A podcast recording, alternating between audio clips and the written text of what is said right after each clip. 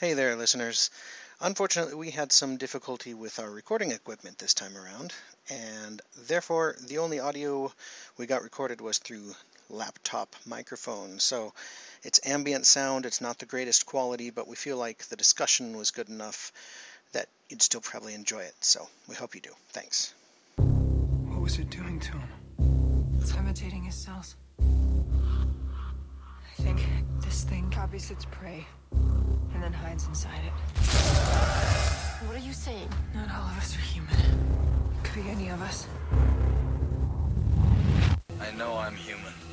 Some of you are still human. This thing doesn't want to show itself. It wants to hide inside an imitation.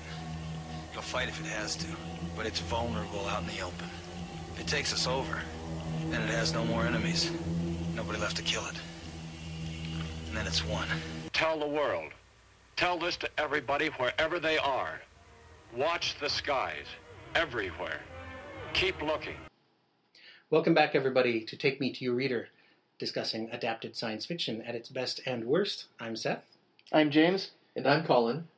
So, for this episode, since it is coinciding pretty much with Halloween this year, we decided we would do a scary movie, and it was James's turn to choose, and he chose. The Thing. Yes. Will you give us a rundown of everything we covered? Oh, sure. We've uh, covered the story and three movies. Will you give us a maybe um, a list with the I'll be, titles? I'll be more specific. Yes. All right. So we have. Actually, uh, we can just kind of roundtable that. Sure. So we have the 1939 story "Who Goes There" There you go. by John John W. Campbell. Writing Mm-hmm. Right. is Don A. Stewart. True. True story. And then The uh, 1951 film, uh, The Thing from Another World. the thing, parentheses Wow. from another world. All right. Word. What? Jeez. Then the 1982 film, The Thing. With Kurt And- Russell. Right. Yes. And Keith David David Keith. Dir- directed by John Carpenter. Yes. Correct. And then the 2011 remake slash prequel. Prequel. Yeah. Maybe 2002. Which, no, it was 2011. 2011. Oh, okay. Well, and then there, there were some other related materials. I almost had time to listen to the BBC audio drama. I did listen to it. Was it good? It was. I will link to it in the show notes. And then uh, The Things, the sequel to the 1982 movie, Posted on Clark's World. Post on Fox and World. There was an audio and uh, print, and I actually listened to the audio. So Yeah. I will link to that as well. Was it a full full cast audio or single No, reader? it was just a just a normal narration. So let's go ahead and start with a story. So some vital statistics on it. Oh, did you have something? Else? Uh, well, when we get to the movie, I'll, I have some more surprises that I've been digging out in Excellent. the in the depths of the internet. Cool. Some vital statistics on the story. Um, 1939 we mentioned, Yes. and it actually got a retro Hugo in 2014, I guess, for 1939.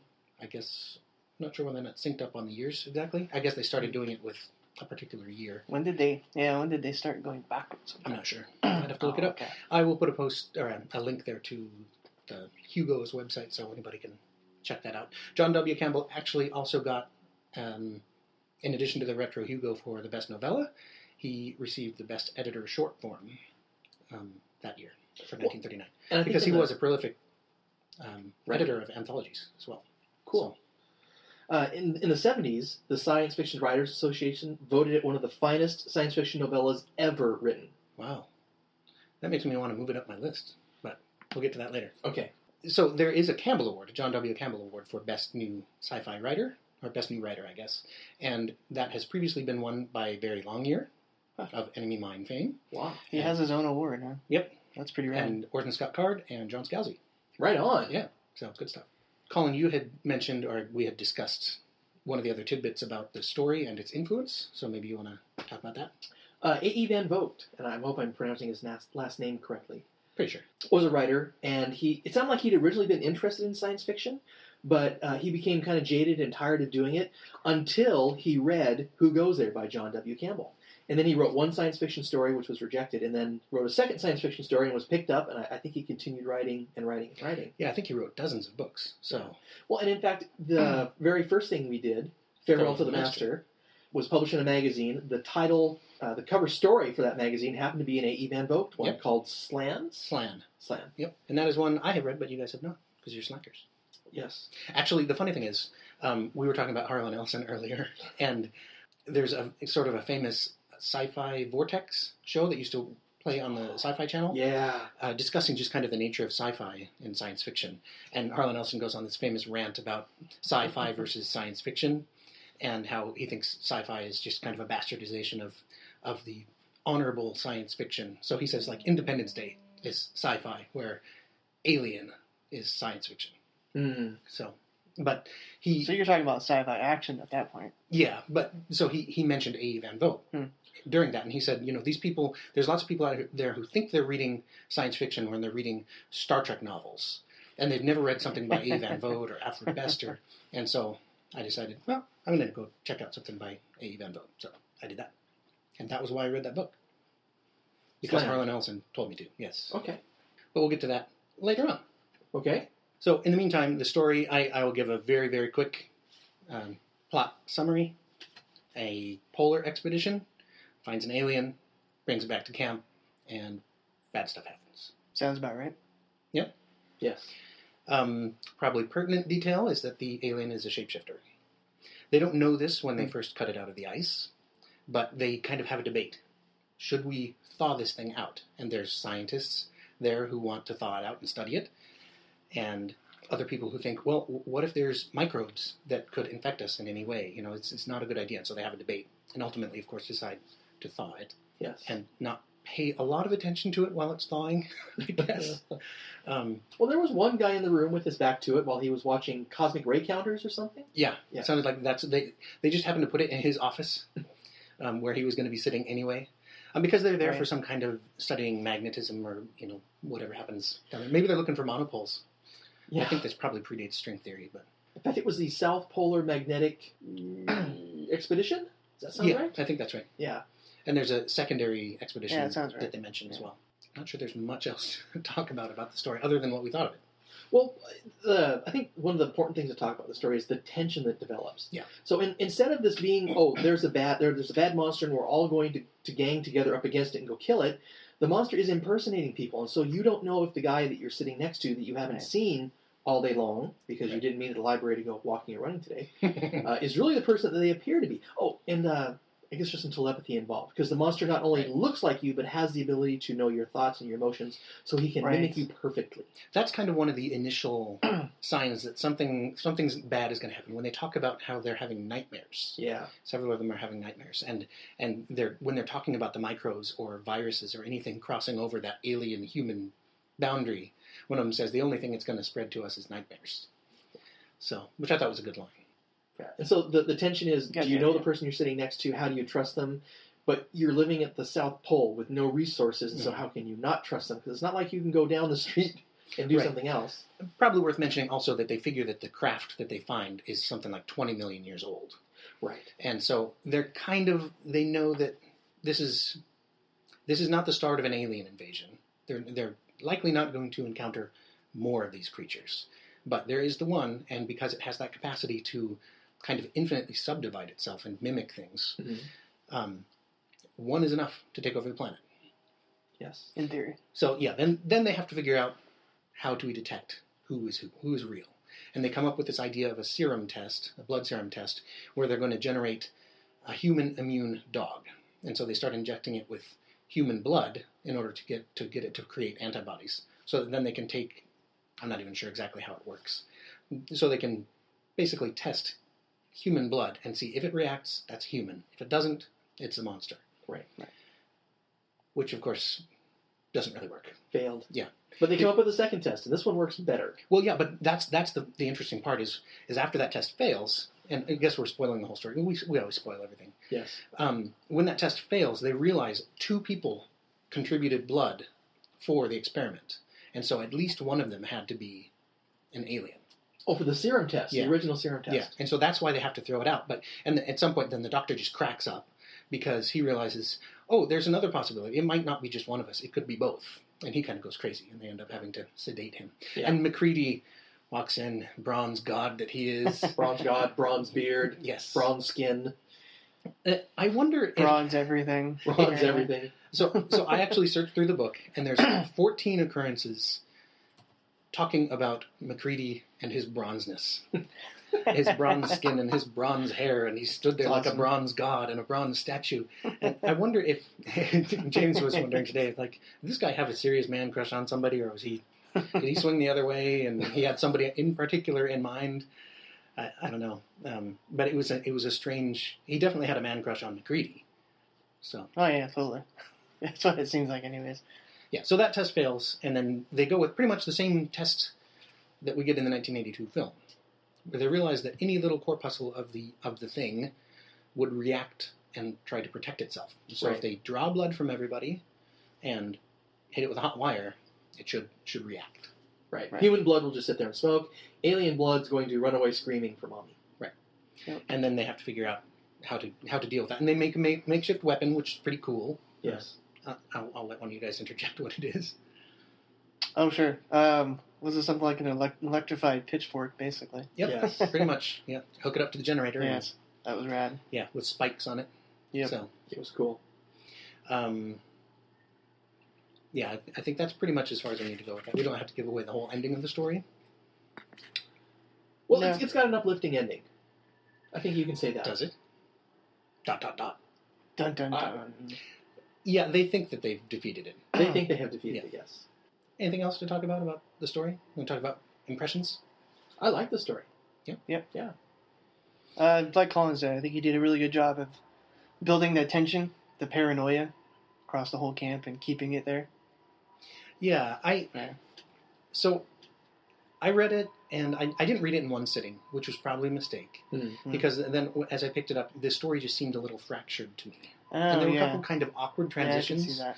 like when Yeah. they, when they were when they were doing the serum test, they were um, injecting the blood into the dogs, and somebody asked, you know, how long is this going to take? And he said something like five days, and then literally two sentences later, They're five days later. they're they're doing the test. Yeah, Yeah. With no apparent kind of break. And Yeah. I, I just I reread the story over the weekend, and I Mm-hmm. noticed that. Yeah. And, um, well, you know, for one line of white space, you could indicate a break in time. right. And I thought I thought well maybe it's again this Right. is uh the version that we have in this real future book that we've, Right. we've been drawing on, but I found a site that had a PDF of it, wh- which I just looked at to see if it was the same, and it is the same. So. Hmm. Mhm. Um, it was not just a particular formatting thing for this Right. version. Also, too, the number of characters, uh, like you were saying, lends itself to being read and accenting, so you can kind of maintain So you that. can keep track of who's who. Yeah, Well, not so much keep. I don't know if you're meant to keep track of who's who sure. because I think it. I this is just uh, a guess on my part, I suppose. A hypothesis Mhm. is that he included enough characters in there to keep you guessing. Yeah. To maintain that tension and paranoia. Sure. Because if you don't know who the character is, it, you're reading you're reading characters who don't know who the, each character is, and Yeah. everything's kind of mysterious and the unknown is you know very paranoia. it's creating, kind of it's kind causing, of tough to right? connect with the characters if you don't know who they are, though. So that's Yeah, but the only one you really need to connect with is McCready, and we all know he's the bronze god Yeah, you connect yeah. with. here's that thing. yeah, In my opinion, the only one you really need to connect with is McCready. The story is kind of about him, it totally is. Yeah, and that I that became apparent by drowning him in all these other. If you notice, not not every other character was def- really described well, except McCready. right. and And, his bronze you know, the fact skin. is, this is a novella, right? You're not going to get tons of character development in a novella. Right, but you got tons of characters, which I think is the point. And The Wikipedia article mentions there are 30, you know, we're told several times there are 37 people mentioned. And when they mentioned Right. it twice, I figured there was something important we were supposed to pick up on. Yeah. Like, they would do a count and they would be down to 36, so they know somebody was lost. right, Or they would come up with 38. Hmm. And they would be trying to figure out who the extra guy was. Right. Did that ever pay off? No, it didn't. Okay, No. because I Um, remember them mentioning 34. Oh, maybe I have the at wrong some number. point, but, But the Wikipedia article says that only 17 characters are mentioned by name, and Right. only three people are given a first name. Everyone else is just, Right. you know, there's what's McCready's first name?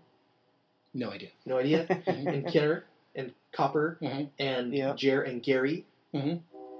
Commander is his first name. Commando. Right. Commando. I'm going to close this window because of the drain. it totally got away from him there. Sweet. Right in the Yeah. middle of conversation. That, that's an Eh, interesting tidbit. I didn't I didn't notice that, that that there's not many last names, but that reads true in the 1982 film as well. Yeah, I didn't know if that was just convention, but I, I agree with James where not knowing who all the characters are and having so many characters you have to keep track of uh, does kind of lend to this. Well, who who was he? Has he shown up before? What did he do? Right. And that, that Right. kind of is, sucks you in. because it, I've it's seen- hard to be able to know who who just popped out of nowhere if you don't actually know what everybody is in the 1st Mhm. place, right? To me, it took away from the readability. So, Mm. so I understand what you're saying, and I get it. I'm Hmm. Yeah. just not not sure that it was worth the confusion. So, but we can disagree on about that. Otherwise, it wouldn't be any fun. Sure. I can be wrong. Of course you Do you have that? Is it recording right now? can. No, it says he could be wrong. That's what it Oh, is. I, I did a little bit of math about the 14 uses of bronze. Oh, yes. about Macready, and and uh, I checked how many words are in this story. It turns out that two percent of the words are bronze, in Bronze. connection with Macready. There there are also a couple other Nice. uses of bronze, like it's a bronze ice axe that's in the alien's head. yeah. Um, Which kind of lends itself to the idea that scientists say, well, it's dead. It's got an Sure. ice axe stuck in its head. Yeah. Why don't we study it's got it? my How many axe people in its actually nervous died? system. in the book, the story, whatever. You know what I'm talking about? I know what you're talking about. Embedded in its nervous system. Yes. That's the correct Gimli line. Yeah. Um, I think there was. I think he's. I thought he said in the no- in the end towards the end of the novel that either 14 people died or 14 people survived. 14 people died after they did the test, but there I think there Right, were a couple that's deaths it. before then.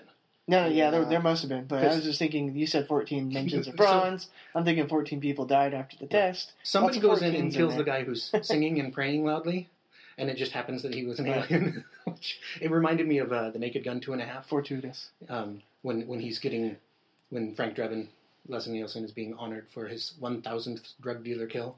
And He said, "Technically, the last one I backed over with my car, or last two. Fortunately, they turned out to be drug dealers.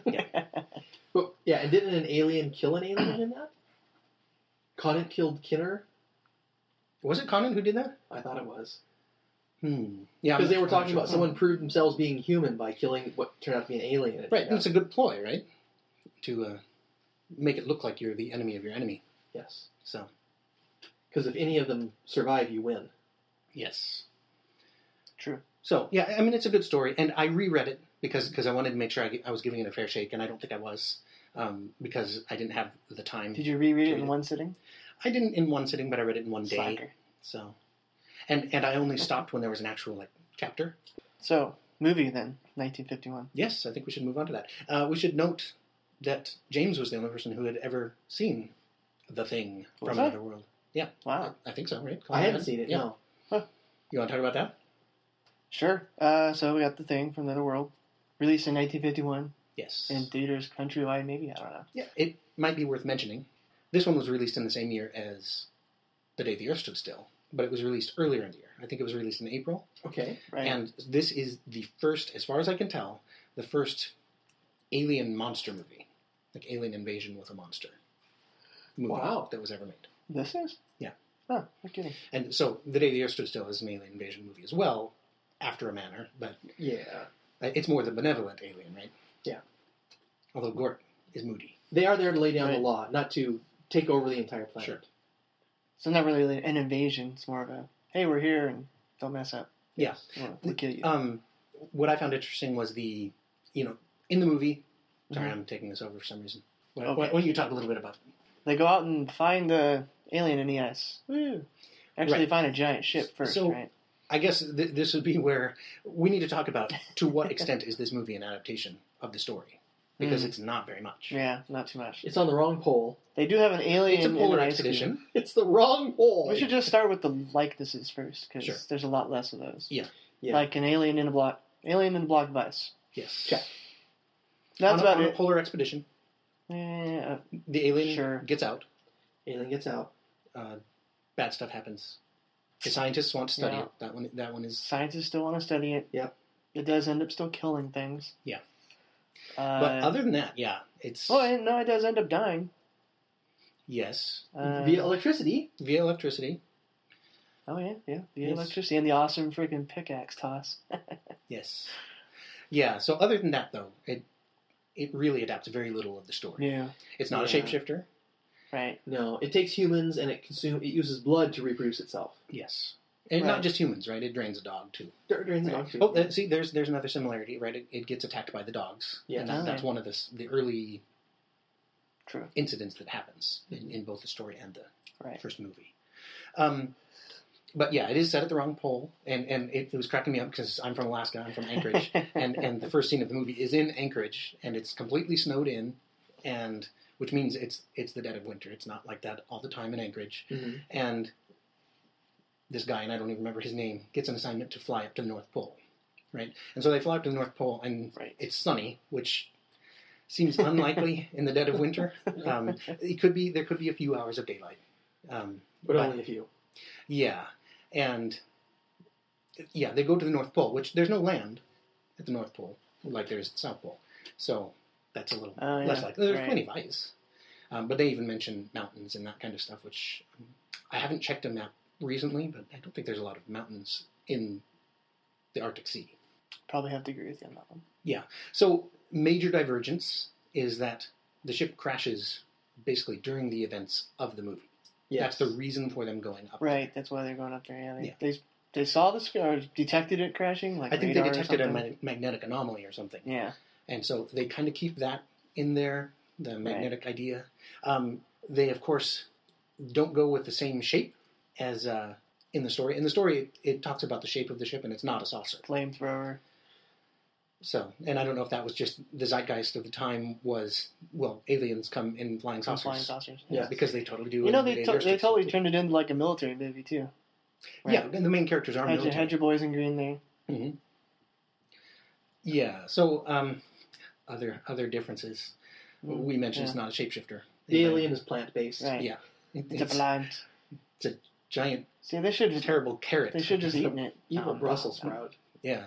Well, and it didn't even respond well to roasting, which, in my experience, vegetables are good roasted. Oh yeah, True. yeah. Caramelize those sugars. Mm-hmm. You know what they should have done is just toss a bucket of melted cheese on it. yes. That would have gotten it. yes. Yeah. That would have made it all much better. Ah, to serve aliens. um, well, why don't we talk about stuff? Let's let's talk about let's focus on the positive for the movie. I think we did. No, it's a good movie. Well, so It was- interestingly enough, it's 89% fresh at Rotten Tomatoes. Yeah. It was inducted That's a good into movie. Mm-hmm. the National Film, Re- Film Registry in 2001. Mhm. Uh, It's quite influential. It was very influential. It made $2 million in the box office, Mhm. which isn't bad at all. Mm-hmm. That's like fifty million gajillion dollars now. Yeah, prorated. Right. Uh, What else? Oh, it was the first movie where a stuntman was immolated. Uh, Right. Yeah, and that's a good Oh, yeah. scene. Yeah, So that was a good one. Uh, it stars everyone's favorite marshal from Gunsmoke, Matt Dillon, James Arness. Right. I kept looking at him going, I should know who he is. Yeah. James Arness, what is that name? So I looked him up on Wikipedia and I'm like, you know, facepalm. Yeah, so I mean, it's a. I feel like it's a good movie. It's well made ish. Mm-hmm. Um, a real highlight of it to me is the dialogue. The, Oh, the- It's yeah. very witty. It's it's really well done. The, That's the what I actors like, do too. a really nice job. And you had a lot of real kind of schlocky science fiction movies back then, Right. where where the dialogue is just mailed in. And The Fly, The Fly was one of those ones where I felt like the dialogue didn't feel real to me. Yes. Where with this That's one, because they're Canadian. that could be, yeah. Um, but in this one, one thing that the director did was he had conversations going on in layers. He would have people in the background talking about something, and you could hear Right. it, but not necessarily understand it, while there was an important conversation going on in the foreground. And so it felt like real people talking.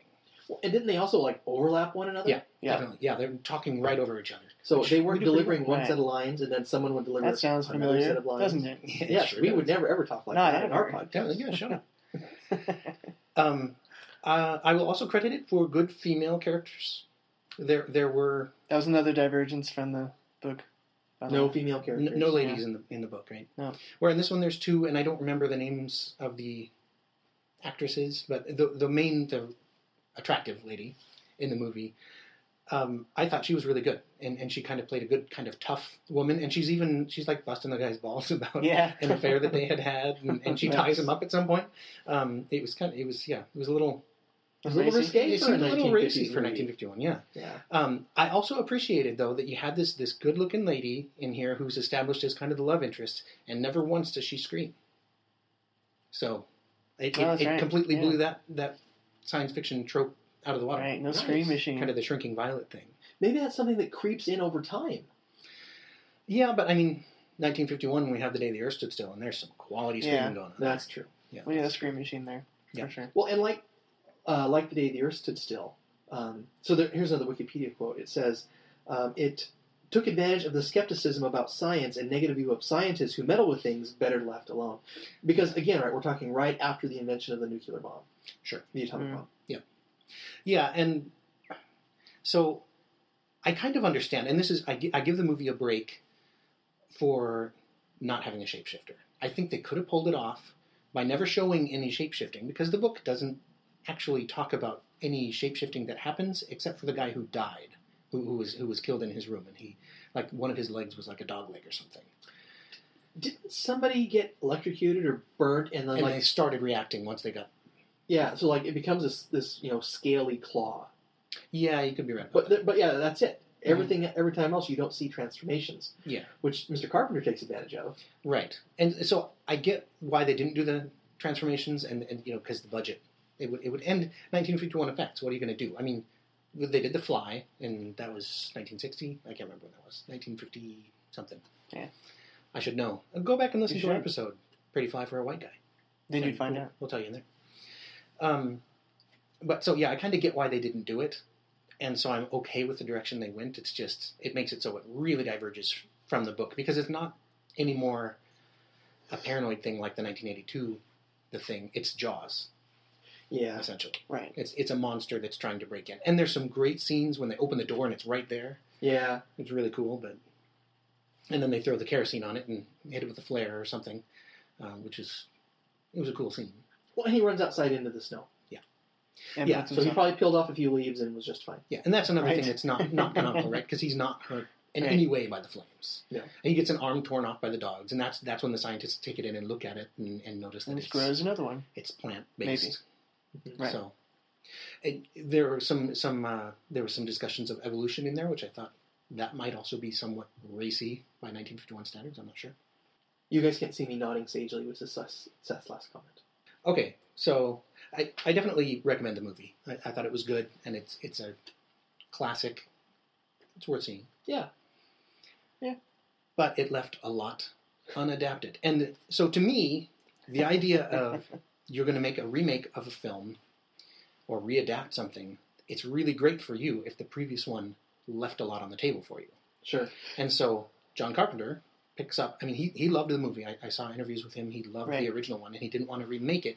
He he realized it wasn't very close to the source. I'm going to go a little closer to the source and make something awesome. Yes. Which I agree with. I think that's the way to do it. Yeah. Now, Not so much rebooting a movie. Just go back to the original story and see what you can do there. sure.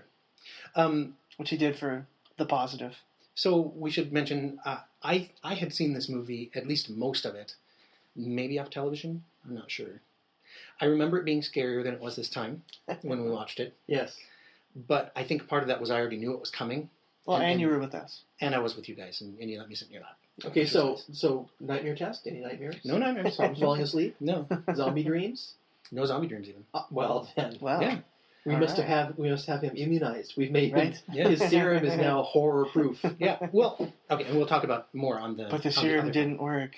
oh no! So no, I think it was. Uh, it was just that I was prepared for the the tensest scenes in there, like the blood test and the and the Hmm. CPR. Mm, Right. Scene. Um, so Colin, why don't you take this one away? So the thing was made and released in 1982. The director was John Carpenter. It stars uh, more stars than I will be able to list off the top of my head. Kurt Russell, who had worked with John Carpenter three times before this movie. Keith David. Yes. Keith David. Who who previously was in They Live, which we also covered. Also in yeah. Well, actually, he was in Day Live after that That was after Yes, this. Uh, I'm sorry. Previously in in our in our timeline. yeah, in our time. Yeah. Right. uh, there was the doctor from Saint Elsewhere. There's the you know character actor who was the dog handler. Right. Uh, Wilford your whole- Brimley. Wilfred Brimley was in there And the as dog. Blair, the scientist. I picked the dog because it wasn't a dog, it was a wolf. Which It is was a kinda hybrid. cool. It was a hybrid wolf. Yeah. Yes. Donald Moffat, who was Donald Commander Moffat. Gary, who was pretty well traveled. Yes. Yeah. Uh, the budget was fifteen million dollars. It made nineteen million dollars at the box office. Something of a flop. Nice. At Something the of time. a flop. In fact, um, Wait, when what? you read, That's a flop? I, I, It made back. I would its take budget, four million but- dollars. yeah. Yeah. Well, yeah. but it wasn't a Well, blockbuster. Sure. In fact, in the Wikipedia article, John Carpenter says that he feels worse about that movie than almost any other movie in his career because if it had been Yeah. a blockbuster, he thought he would have had a different career from that point forward. Sure, Ah, But again, it's it's a cult favorite. it is. Yeah, right. Mm-hmm. it's it's it's gotten Crazy. much more well regarded in subsequent years. Right. And part of that is, I think, due to the practical effects and how good they were. Yeah. Um, because I mean, if we're going to talk about highlights, They're awesome. those effects are just breathtaking. Yeah. Um, there's one thing that I wanted to talk about that I think I mentioned to James, or maybe I mentioned to you. I don't know. The, the famous scene where the one guy has cardiac arrest, and Yeah. and, and, Oh, yeah. and, and Doctor Copper tries to, to hit him with the paddles, and the chest opens up and bites his arms off. Oh, I thought the chest caved in and bit his arms off. Yeah, In, it, any it case, caves yeah. in and then grows fangs and, and, and bites his arms off. Um, I saw a thing on YouTube, and I'll, I'll I'll put links to all the videos that I found on in the show notes.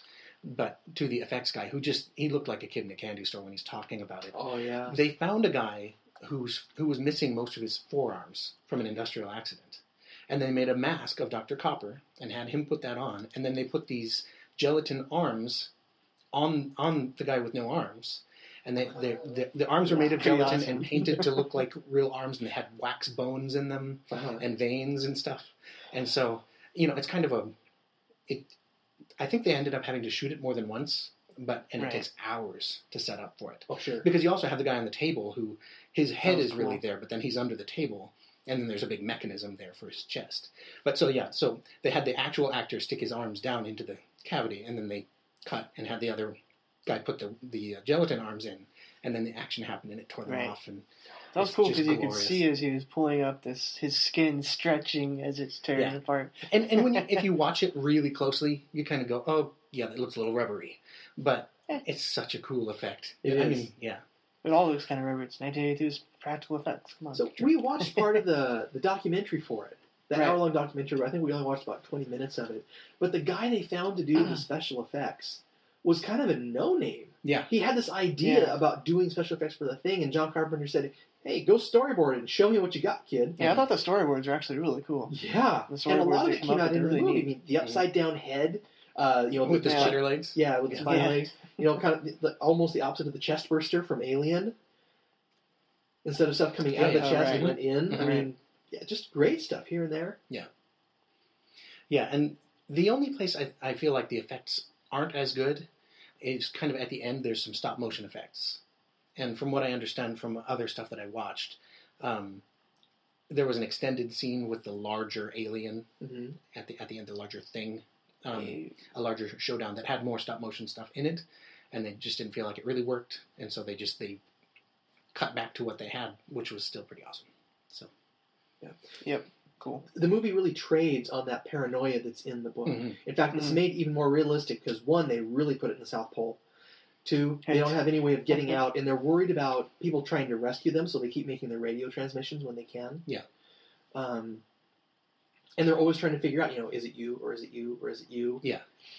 And and the audience is kind of kept guessing. I mean, I think we're inclined. Kurt Russell is kind of the, the lead, and you're inclined to think, well, he's got to be human, Well, they call him McCready. right? He's not bronze enough to be recognizable as McCready, but True. he has the right, Right. name. Yeah, definitely.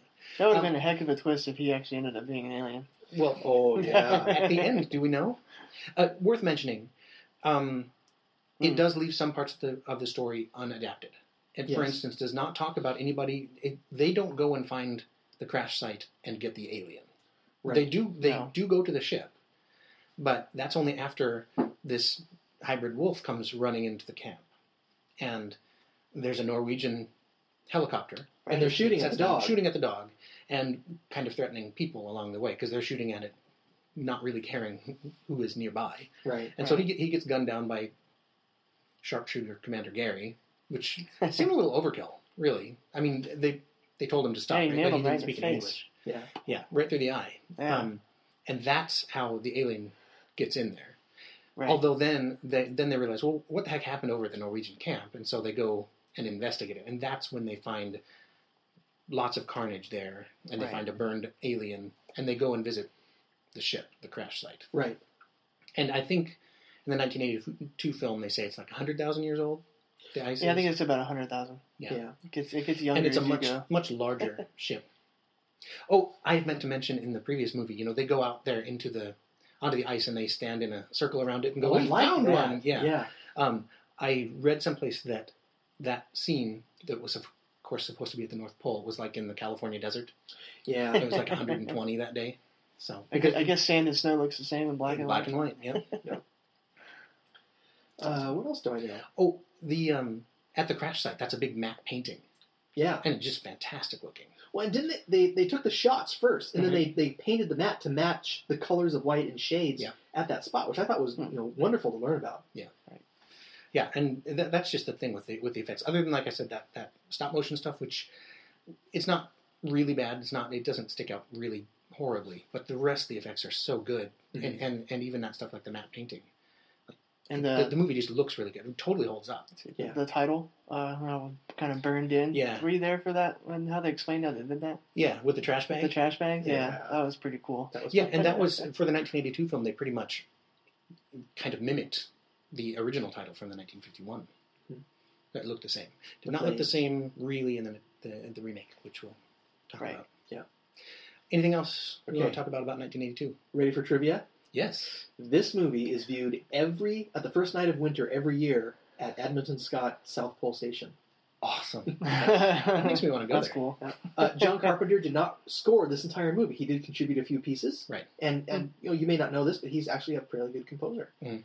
Um, in yeah, he fact, did, he did the score for They Live, right? for They Live. Yeah. Yeah. And um, there was a full sequel for this that Sci Fi was going to produce, four hour miniseries. It Oh, was wow. killed off for another project that Dang you it. may have heard about Ronald Moore's Battlestar Galactica.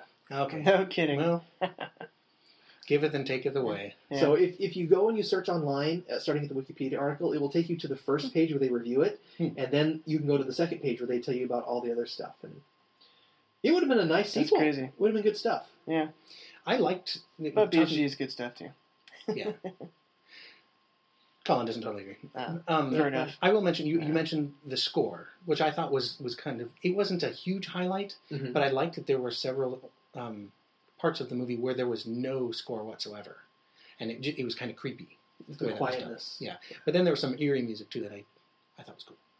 Okay, uh, anything? Any other Mm-hmm. raves for the movie? no. Anything else you really liked about it? I thought the cast was great. Cast was great. I love the Cast final effects. scene. The final scene is awesome. I like the Yeah. ambiguous ending. I want to jog your memory, maybe your memory too, because Mm-hmm. Sure. I don't, you know, we. What I'm talking about came out before we started walking and running together. Uh, John Carpenter said his opinion about the ending of the movie. So at the end of the movie, there are only two people left. Hmm. Right. They're both armed, and they're kind of sitting across from a campfire at one another.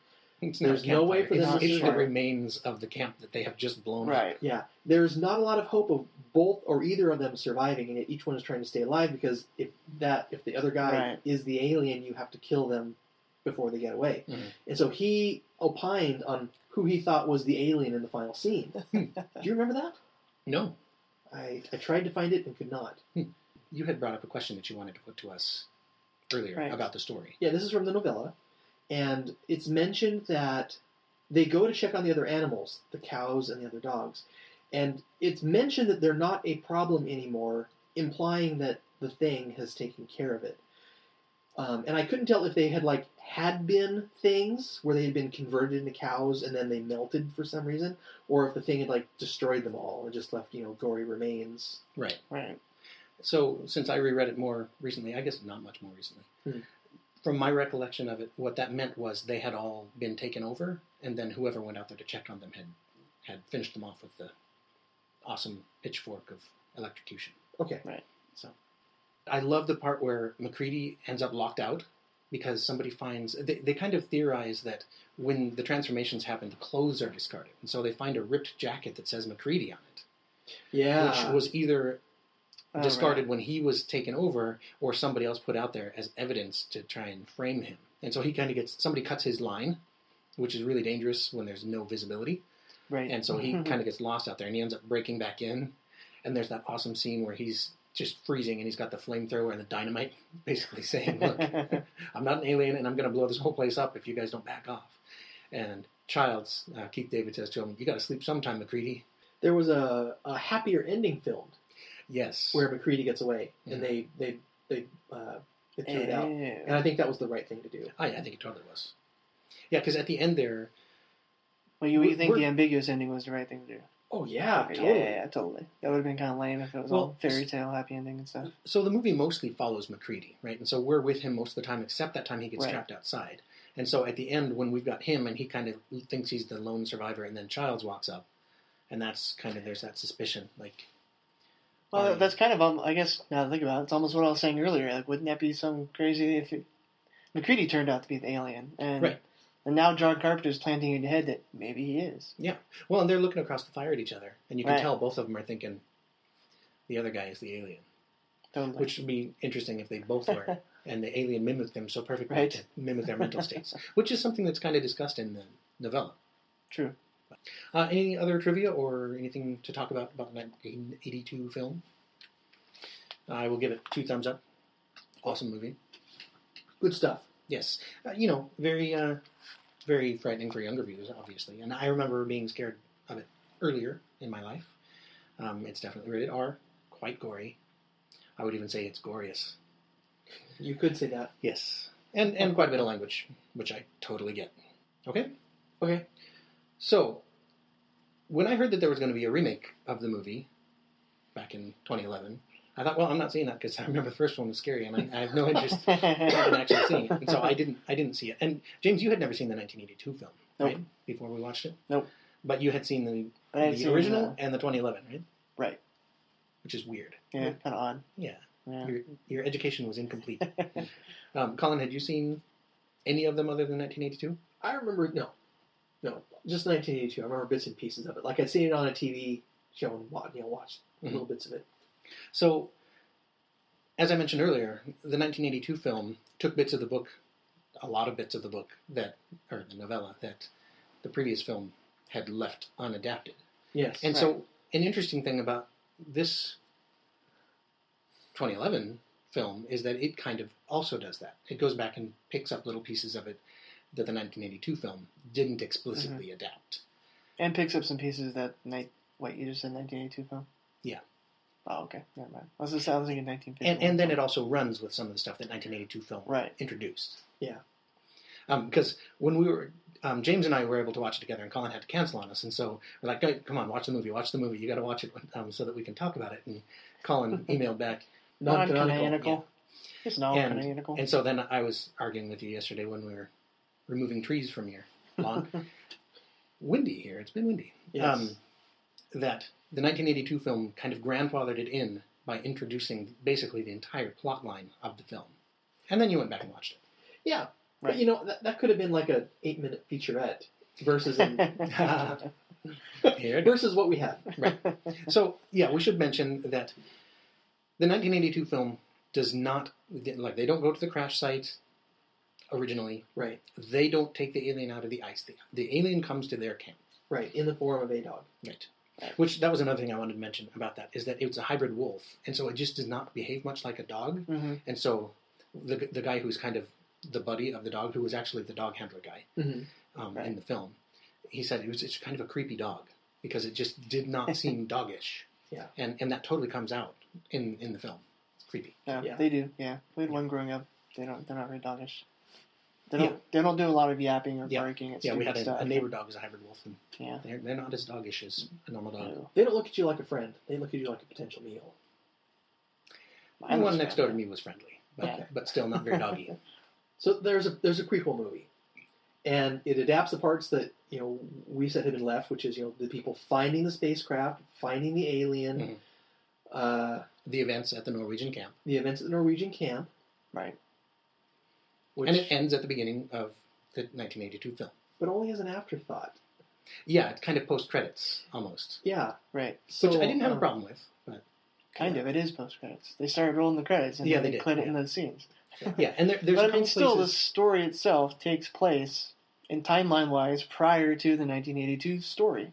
Yes. Right. Well, and it does Therefore set up the being things prequel. they find at the Norwegian base. There's the Yeah. guy with his throat that's slit. There's the you know Right. pile of charred, gory refuse. There's everything else that's there. yeah the two faced monster that had been torched. Right. Yeah, and the other general carnage at the camp, Yes. uh, Right. evidence of some explosions and an axe buried in a wall. Um, so again, let's start with positives if we can. Uh, I think it would pass the Bechdel test. I I would agree. It Yes. has more than one female It character. did come up as and they while, we were- talk to while each we were other. watching it. They talk to each other about something other than a man. Other than a man, They talk about the stars. yes, for a Um, very for short period of time. Right. So one of the expedients of the film, of course, is it's set in the Norwegian camp, and they used a lot of Norwegian actors, which is pretty cool. And I think it's a Norwegian or Icelandic director. He's got a name that would certainly fit. Yes. But they did have American characters in there as well, and English is spoken by most everybody. Right. And as James and I were watching it, I'm like, "There's got to be somebody around here who just doesn't speak a word of English." And then three Otherwise. minutes later, Yeah. no, no, Lars doesn't speak any English. Yes. Ah, okay. Ah. So I guess we know who's going to survive. Right. Um, I I thought the cast was good. I I, I really enjoyed the performances. I, I thought everybody did a nice job. The female lead was Mary Elizabeth Winstead. Yes. I think originally when we had talked about Yeah. doing this one, we thought it was Kate Beckinsale. but yeah, no, for some it's, reason, a- yeah. just yeah, getting it's not her. confused. It's the gal from Sky High. Yeah. That's the only other place I know her from. Yeah, I guess Kate Beckinsale made some other Arctic polar movie at about the same time. What was it, Whiteout or I can't remember. Yeah, I something didn't like see that. it. So Don't remember though. Yeah. Uh, it, it's very thing-like. I mean, it has the same kind of special effects. It has the same kind of horror. It has the same kind of we don't know who you are. Mhm. Um, it hits a lot of the same beats. hits a lot of the same beats. Right. I like that you know the test that they come up with is completely unique Yes. compared to anything else out there. I Yeah. really like that. Yeah, well, the, the so when I said it hits a lot of the same beats, right? The- It shows them they go and get the alien. The alien breaks out. They they make you think that Mr. Echo is going to be the brothers die first kind of guy, but he ends up not dying right then. Yes. Right. Um, and then they realize it's a shapeshifter and that everybody's a suspect. So they've got to figure out a way to test.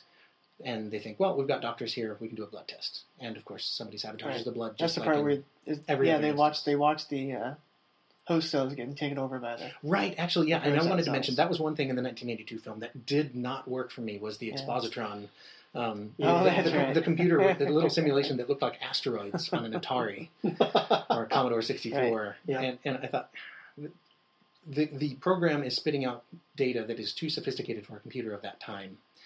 It's I understand it's a sci-fi trope, the expositron, right? On on the actual on TV Right. tropes, Yeah. expositron 9000 and but I didn't like that. And and so one thing I liked was a nod to that in the 2011 film was them looking at under a microscope at essentially Right. the same simulation, only it was real. Yeah. and that's when they realize the nature of this. did they Creature. really formulate a rate though I don't remember No, No, I didn't n- think so. not not in the 2011 one. no, Yeah. that was done. That was done by uh, Wilfred Brimley. Yes. So when we had the original Right. expositron talk, I've Oh, talked, you know, yeah. I've written a lot of computer simulations, and Yeah. you can either have the simulation spit out a number, which you can look at and know, but if you call your boss over, he'll say, "What's 37?" right it's the answer to life, universe, and everything. Yes, No, it's that's 42 42. yes. I- If it says, you know, I expect the rate of assimilation of the planet to be within three years or something like that, Yeah. then you can show that to everybody. But it, it works well as the expositron as Mhm. well. I would have rather had him typing a journal into the computer with the same information. Yes, that would have been another good way to do Yeah. that. And But but I liked the way the 2011 film handled it. or talking to the thing and having it recording you right Yeah, even that. Yeah. Yeah. I mean, he wasn't doing that Yeah. yeah So yeah, as you mentioned, the the, the blood test is sabotaged, Mm-hmm. Mhm. and and bad stuff happens, and so they, they go with a different test, and and the what's her name, Kate, she Kate. comes up with the idea that this thing, and she notices the first thing they notice is that the first guy who gets kind of ingested and is starting to be mimicked, yes, um, it can't mimic his titanium plate that was in his leg. right, because he had a broken leg. Yeah.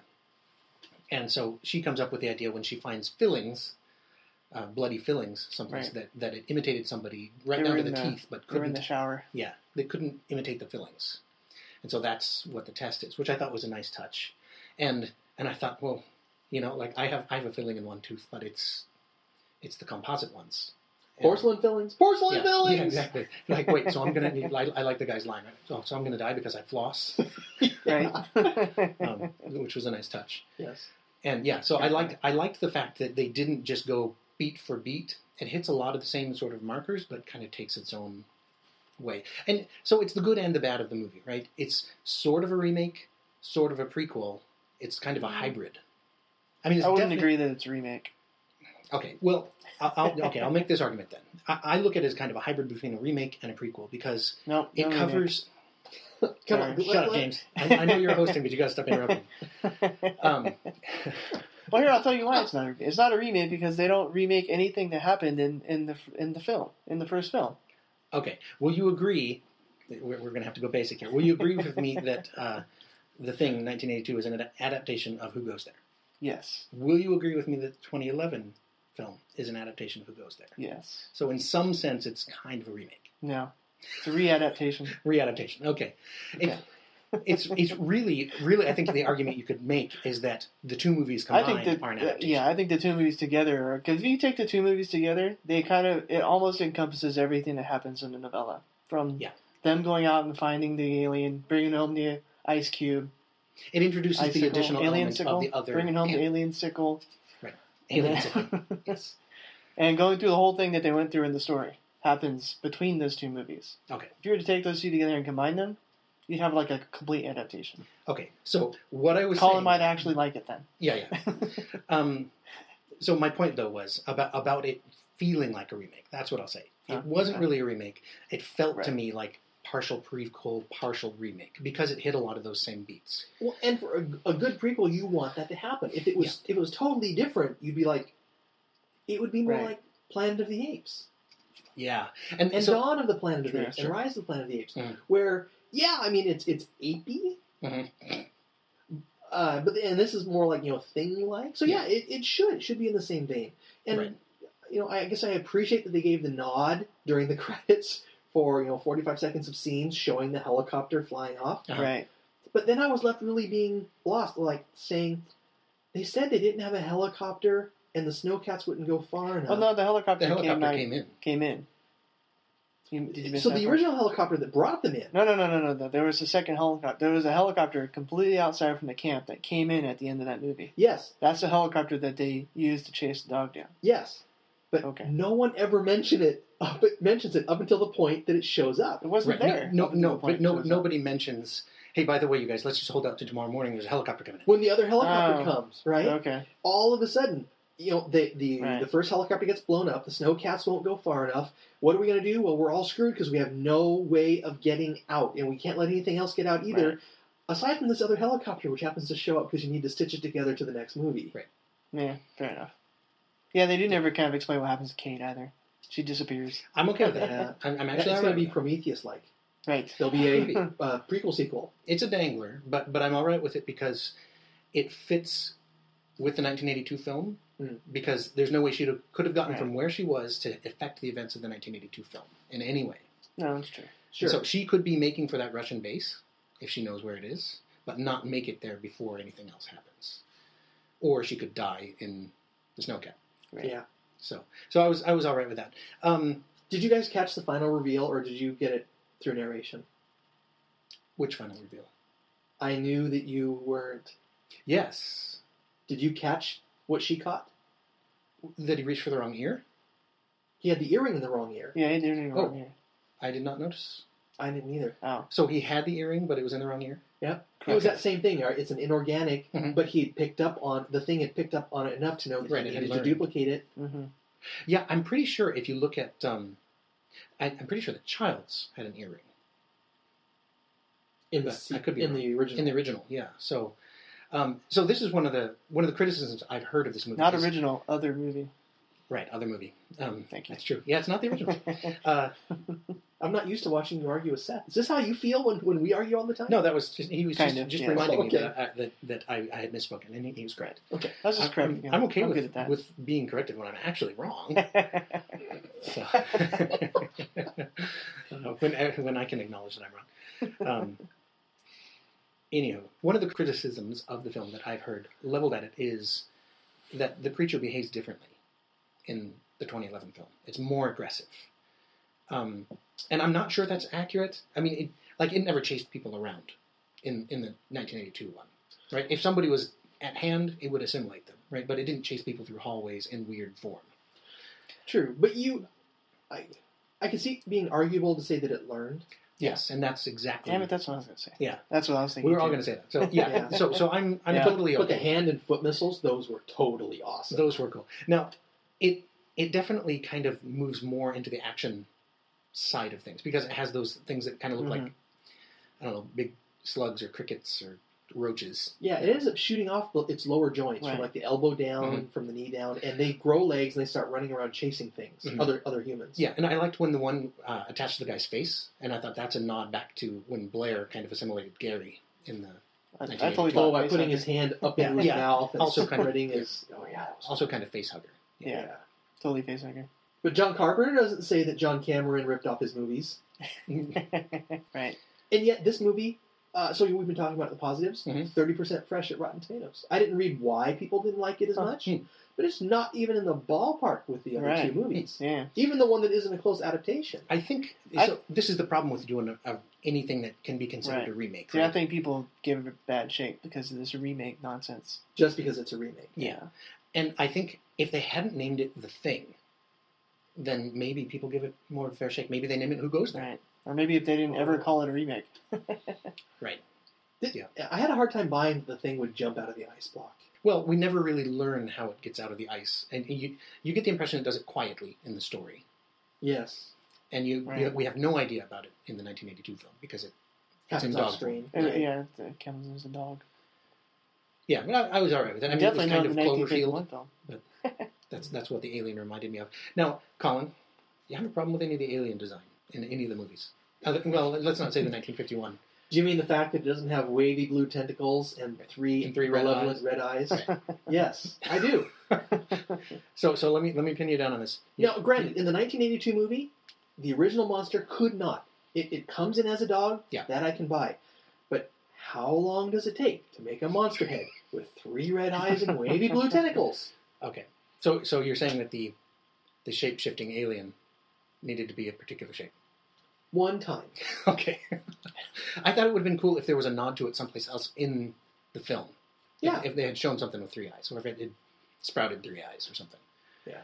But like anyway, in the dark, right? You Mhm. see like pairs of dog eyes, and then all of a sudden, three red eyes. Yeah. that would have been. You hearing me, John Carpenter? Director's cut. Here's your chance, buddy.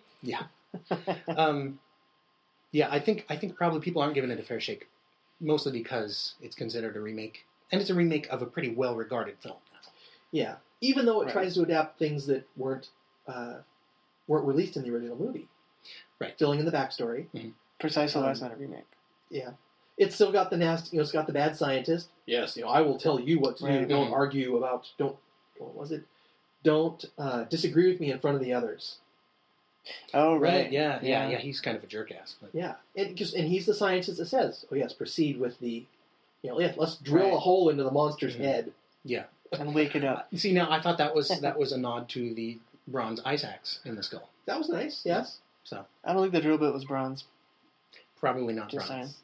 Do you want to talk about the uh, the things, the story real quick? So, The Things is posted on the Clark's World Magazine website. It's by Peter Watts. Yeah. And it was actually Hugo nominated. So, I will put a link to it in the show notes. It kind of takes up the story of the 1982 film from the alien's perspective and puts a friendlier spin on the alien. Not friendlier in that it's not willing to assimilate and kill people, but, but that it, it doesn't understand why we object to it, essentially. I just want to Right. commune with you. Isn't that Yes. what you said the, Yes. the phrase was? Yeah. Oh, yeah, Yes, that's right. That reminded me comedian. of Avengers game, too. The, uh, Yeah, a little bit. The, the, the idea that we couldn't speak, therefore we had to be Right. enemies. What was the name of the monster from Alan Dean's Foster's The Pris- or Prism? The one that's the conglomeration of everything. And, I didn't read that book. I don't Oh, remember yeah, the I'll name lend of it to it. you. Sentence to prison. No, Something's Prison no, is you not lent it a to cast. him. Alan Dean. I lent it to you in 2005. Oh, Wow, that's right. You gave me a, a brown paper bag full of sci-fi novels, and I read Wow. a couple of them. I read Lightning. That was a good Dean- one. Dean Koontz, yeah. Hey, so we need another shout out. Dean Koontz, we want you to adapt Lightning. We're willing to review the screenplay before you release it, There just we to go. make sure nothing bad happens. See now, and I've I've thought that at some point, if we if we get big time enough, or you know, Anytime get- enough. yeah, um, that we should do an Right. episode sometime dedicated to books we wish were movies, That and, would and, be and kind of you know uh, awesome. fantasy cast them. So Oh, That'd be fantastic. interesting. Yeah, so we could all pick one, but th- that's somewhere in the future. We still have plenty of movies to, to go through, and since we're only doing one one a month, Yeah. Right. uh, anything else to talk about? Okay, a problem I had with the 2011 film. Okay. Um, I wanted them to blow it up with thermite. It. The ship. The ship, yeah. Oh, yeah, because of the great big. They thought it was magnesium based. They knew it was magnesium based. Well, no, yeah. So they Right. inadvisably in, in in the story and in the 1951 film, they, Yes. they, they, they're like, well, we can't get this thing out of here, and so let's blow it up with thermite to melt the ice or something. and I guess they never saw that uh, whale being exploded down in Florence, Oregon. That happened in the 70s. Yeah, that's true. But yeah, and, and of course it destroys the ship. You know, like you idiots. Right. How, how about just call for a larger expedition to come and help? But um, then then we'd have a shorter story and movie. Well, Um, and, and my DVD player didn't allow me to watch that part of the prequel movie. It Prequel, never sequel, it never prequel. showed the ice melting. It was just implied that that that that venting that happened melted that whole kind of caldera there. above it. Yeah. So what it, what happens to the ship in the end? Does it blow up or does it ex- it exists? still? Nope. Uh, No, th- then it's there for the 1982 film to find. With the hatch open. Yeah. Yeah. Yeah. And Right. so I didn't have so much of a problem that it ended up in the state that we needed it to for the 1982 film. I just I didn't like that change. And I know I'm not normally a stickler for that kind of thing, but that's my but, job, man. Well, the problem is the 1982 film shows a video taken by the Norwegian team of them using thermite to blow it up, and I think it might actually be from the 1951 footage from the Oh, 1951 really? Awesome. Yeah. film. Um, so, so yeah, I kind of wanted to see that, but it's a minor gripe. Another major gripe, though, I give them credit for the first alien that that they torch. You know, after it takes the one guy, they put that up, Yeah. up on the table, and it's really great practical effects, um, models and stuff, and, and everything looks really awesome. But then for the rest of the movie, it's a lot of CG that's not fully baked. Mm. So I don't know if you if you thought the CG was eh, No, it didn't bother me. didn't that bother you? much. Okay, I, it, No. It's hard to make you know melded faces look good in practical effects. yeah, Right. but they didn't look real good in CG either. Of course, if they had gone with a less action action movie feature base, Yes. then Maybe. Yeah. they could have had more Yeah. practical effects. So that may have been a misstep, and that, that's kind of the main, the main thing about it that I didn't like is is that some of those effects just look a little chintzy to me. Maybe that's one of the big. We should have read the Rotten Tomato reviews to see why people say, Mm. "Oh yeah, three percent, blah." And There, there's probably a lot of people saying we didn't need this movie. We already have the 1982 film, and we didn't need the questions answered. But I don't have a problem with that. Yeah. With with the sentiment or with the fact that they did it. Y- You had mentioned earlier Planet of the Apes, you know, the Tim Burton remake and then their their newer reboot kind of things. Right. where you went for a remake, you went a completely different direction, and in one case, it failed pretty bad. Uh, it was it was not a good movie, and in, then in the Rise series, those are good movies. It's just they're not very close to the actual material. Right. So you, you run a risk if you're going to make a completely original film based on the same thing that it could come out like Tim Burton's Planet of the Right. Apes. well, and prequels have famously been, you know, pretty badly received. Mhm. You know, the Star Wars prequels. Shut up.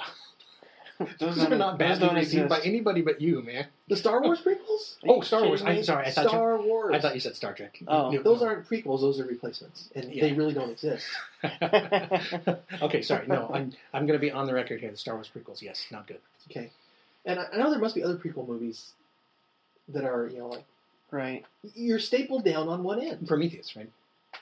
Not terribly well regarded, But- Right. and part of it is that it's presented as a prequel and doesn't really deliver. On but that. and not originally, yeah, what, because of all the hype in it, right? It's Ridley Scott. He's doing an action movie in outer space. What is he going to do? Oh, you know, this person's involved. That person's involved. What are they going to do? Is it going to be? Is it going to be an alien Sure. prequel? Mhm. And I'm willing to bet that if they had never said that it was an alien prequel and you changed the shape of the monster at the end, no one would have cared. It still would have been a good movie. um, I think on that sen- that same sentiment goes for this movie too. If they hadn't have labeled it a reboot or a remake or whatever, maybe it would have done better. You, you think it would have worked well as a pure prequel? Yeah. Maybe yeah, I don't know. better than it is, I suppose, or got received. Hmm. Kind of the hype, you know. So, Because I, I experienced the same thing with Star Wars, the prequels. I Mhm. when I fir- when saw the very first one in theater, I was all stoked. This is gonna be an awesome Star Wars movie, and then I Yeah. wanted to shoot myself. yeah. and then the movie happened. I wanted to rip my eyes So uh, out. another prequel, uh, the Terminator, Terminator Salvation. Prequel. We'll see what they do with the new Terminator Genesis. That's kind of a reboot thing, but yeah, Hmm. that one wasn't well regarded. And part of that is the stupid. Well, we're gonna make a we're gonna shoot an R-rated movie, and then the studio makes them cut it down to PG-13, and maybe it would have been better. I don't know. No, yeah. The studio drama can't help a movie. I don't think. Uh, I think we're about done with that discussion. Okay. So we, we, we shall have to rank them. Would you like to go first? Colin? Actually, you know what? This was James's choice, so why don't we let James go first? Oh Hit it, yes. buddy. All right. Well, for my number one slot, I'm going to slide in the novella. Really? Yeah, I think it of the of the four adaptations of this particular story, I think it did the best at maintaining that paranoia kind of tension moment, All right. and uh, for that reason, I vote it Okay. number one. And I'm gonna go ahead and clump up 1982 film, the 2001 film, and the one film calling it number two, and then 1951 be number three. Okay. Colin? Ditto Really? across the board. Woohoo! It, the novella is a great read. Hmm. uh, I really enjoy it. It's got the tension. It's got Right. the, the, the horror and the and the, the you know, paranoia. That's not there in the 1951 movie. The 1951 movie is a good movie, Sure. but if I have to rank it, Yeah, it's not even in the same ballpark as Yeah. the movie. right. And as And, an and you 1982 agree with movie- James that the, that the two movies basically form one adaptation? No, I, I would have to put this, the the prequel movie farther down. Okay. And then, although people really liked it, I was not in love with the 1951 movie. The, the ending scene where they throw a backpack at it or a pitchfork at it to make it Right, jump up make it onto jump the onto electrified the- walkway. I'm like, it what? hey, one well placed backpack. I was a pickaxe. it should have been full of Pickaxe. thermite.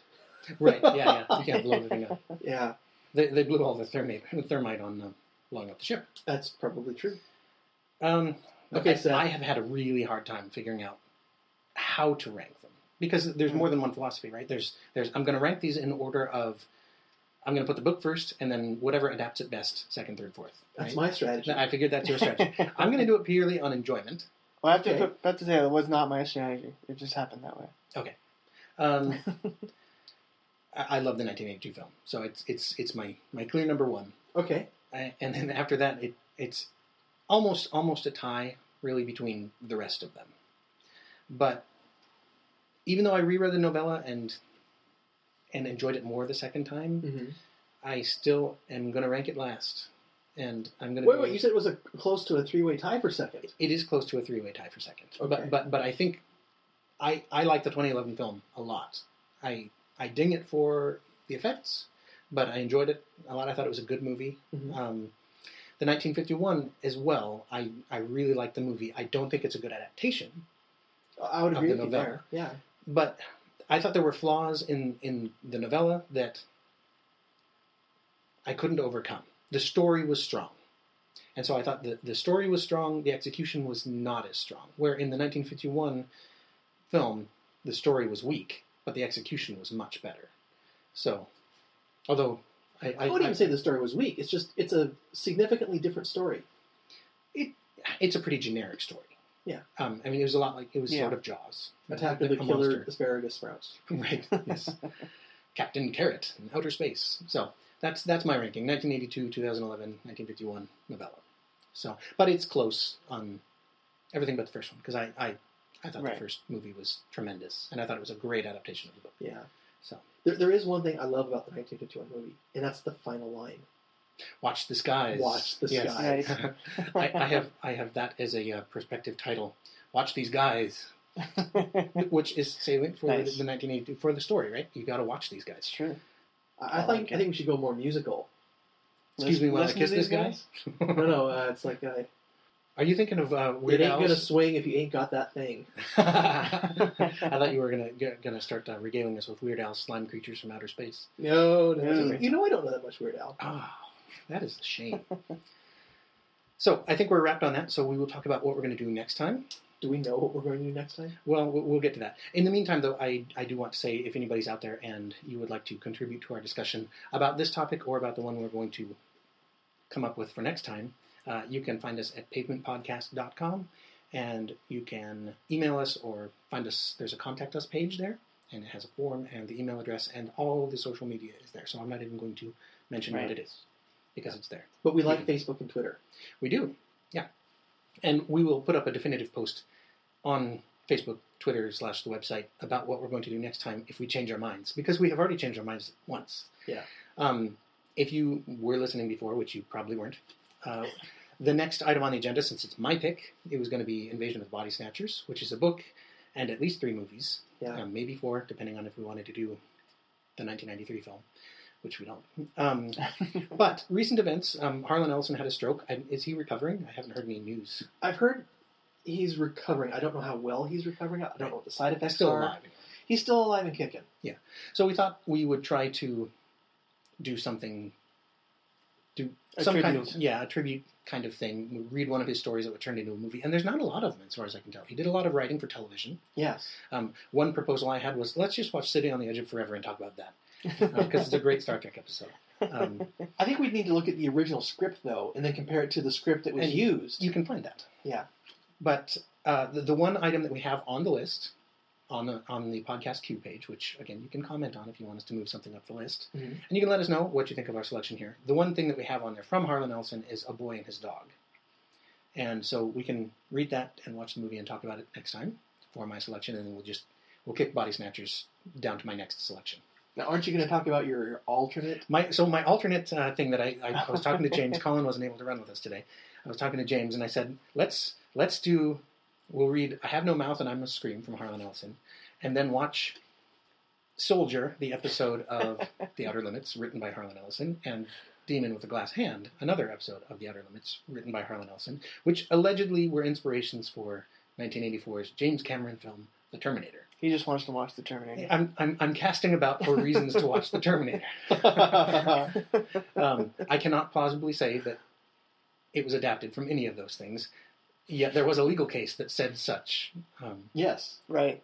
and there's an acknowledgement at the end of the credits for The Terminator, acknowledgement to the works of Harlan Ellison, Yep. which which even occurred in the Terminator Sarah Connor Chronicles show at the Really? end of the credits every time. You know, I, I mean, technically and there was a speaking, character named if- Ellison. the lawsuit itself makes it that much more officially adapted than anything we've done. I thought what we should do is, is we should approach this like Law and Order. You know, we we need to investigate this. We need right? to investigate that. well, this will be episode twelve. You could arguably say that we've we've looked at the adaptations of twelve different books and Mhm. all the movies that follow them. Sure. Um, well adapted, not well adapted, canonical, non canonical, uh, good movies and bad movies. We Right. might be in a unique position to do that. Well, since uh, we decide what we do, we definitely are. Yes, but Right. whether we have credibility or not is another question. Let, let's see if we get anybody uh, weighing in on this. Uh, it's going to be tricky next month. This will be an episode for November that we're talking about. Right. Um, Right. This one I'm going to try and put up right on Halloween. Happy Halloween, everybody. Be safe out there. And in November, James is going to be traveling quite a bit. Oh, that's right. couple, um, two, three weeks, right? yeah, close to three weeks. Jerk. I know. So it would be nice, definitely, because Colin, you were saying when I when I introduced this idea downstairs a little while ago, you said, "Well, if we do that, then I want to watch Soldier, the Kurt Russell movie, um, and see if that's also an adaptation." Which you already have an opinion on, but That's a I cool don't movie, know that because I too. haven't seen it. Yeah. Well, you've seen it, so I'm the only one who Yeah. hasn't. Um, it would be probably best to try and confine ourselves to watching one movie. Although we've Given the all time already frame? seen The Terminator, it's not like we need to Right. rewatch it. Oh, But yeah, we do. yeah, No, I together, totally I do. think so. Yeah. Um, Totally. yeah, but then if we were going to watch the Outer Limits episodes too, it would be fun to watch those together. So that's combined. It's like watching two movies, which might be Right. tough to do unless we do it this week. Well, given the rarity of some of the stuff that we're talking about, Mhm. right? Uh, it took us a while to find a story for a boy and his dog, and we finally did by going through the Internet Speculative Fantasy Database (IFSDB). Mhm. ISFDB, Yeah, yes, ISFG. and uh, found a book. Found that our library system has two copies, Mhm. but I don't know if we can watch it. Yeah, I don't know about the movie. Right? I So- think it, it, I know it's on YouTube, Hmm. which is kind Probably. of surprising. Um, and, and there's probably Amazon or somebody has it. I'm Yeah. sure. Um, maybe we should look at it with via availability rather than. Uh, Well, as I said, we, Maybe we- we should look at it by, hey, vote, see what happens. yeah, you tell us. the three of us vote, or or No, no, no, no, no. They Oh, who are okay. not us. But Emily's not home yet. Yeah, that's true. we, we've had we've had kind of one guy uh, interacting with us on Facebook. I don't recall his name. Matthew. Matthew, yes. Um, so Matthew, if you're out there, you can you can cast. Oh boy, it wouldn't be a tying vote because the three of us. Um, True. but, Good you know, point. we'll take any votes we can get. So what do you think? Should we do a boy and his dog, or should we do our Terminator idea? I think between James's wife and your sisters and your brothers in laws, we could come up with a reasonably small sample size that is not even. True. Uh, we, Good point. so we will table this for now. We'll put it on the website. I will put a poll up there and uh, see if anybody Sounds good. I like it. does anything. yeah. But we need Let's do it. answers soon. Yeah, we do because we need to get started. I've already started reading A Boy and His Dog, but it's a short story. It's not. It's not difficult. Right. That is what we're going to do. We're going to do something Harlan Ellison in November. Sounds hopefully, good. hopefully we get it posted in November. We'll, we'll see based on James's Right. schedule. and willingness to have us over to his house. Anything else to talk about? Thoughts? Rants? Nine. No? We done? Negative. Okay, I think we are wrapped here. So for James and Colin, I'm Seth. We are the Pavement Pounders, and we thank you for listening to Take Me to Your Reader, and we hope that you will join us next time discussing adapted science fiction at its best and worst. Until then, we will sign off with the Pavement Pounder's blessing. May the road rise up to meet you, and may the book always fall open to where you left off. Bye. I think you're right, is what I'm saying. Colin is correct. Woohoo. I'll- I'll, I'll cut you an MP3 of that and send it to you. Wow, that's my new ringtone, buddy. You're wiser than I. You must understand what I'm trying to tell you. Way to be a stickler, James. Trust's a tough thing to come by these days. it's non-canon, non-can. ugh. Well, what do we do? Why don't we just wait here for a little while? See what happens.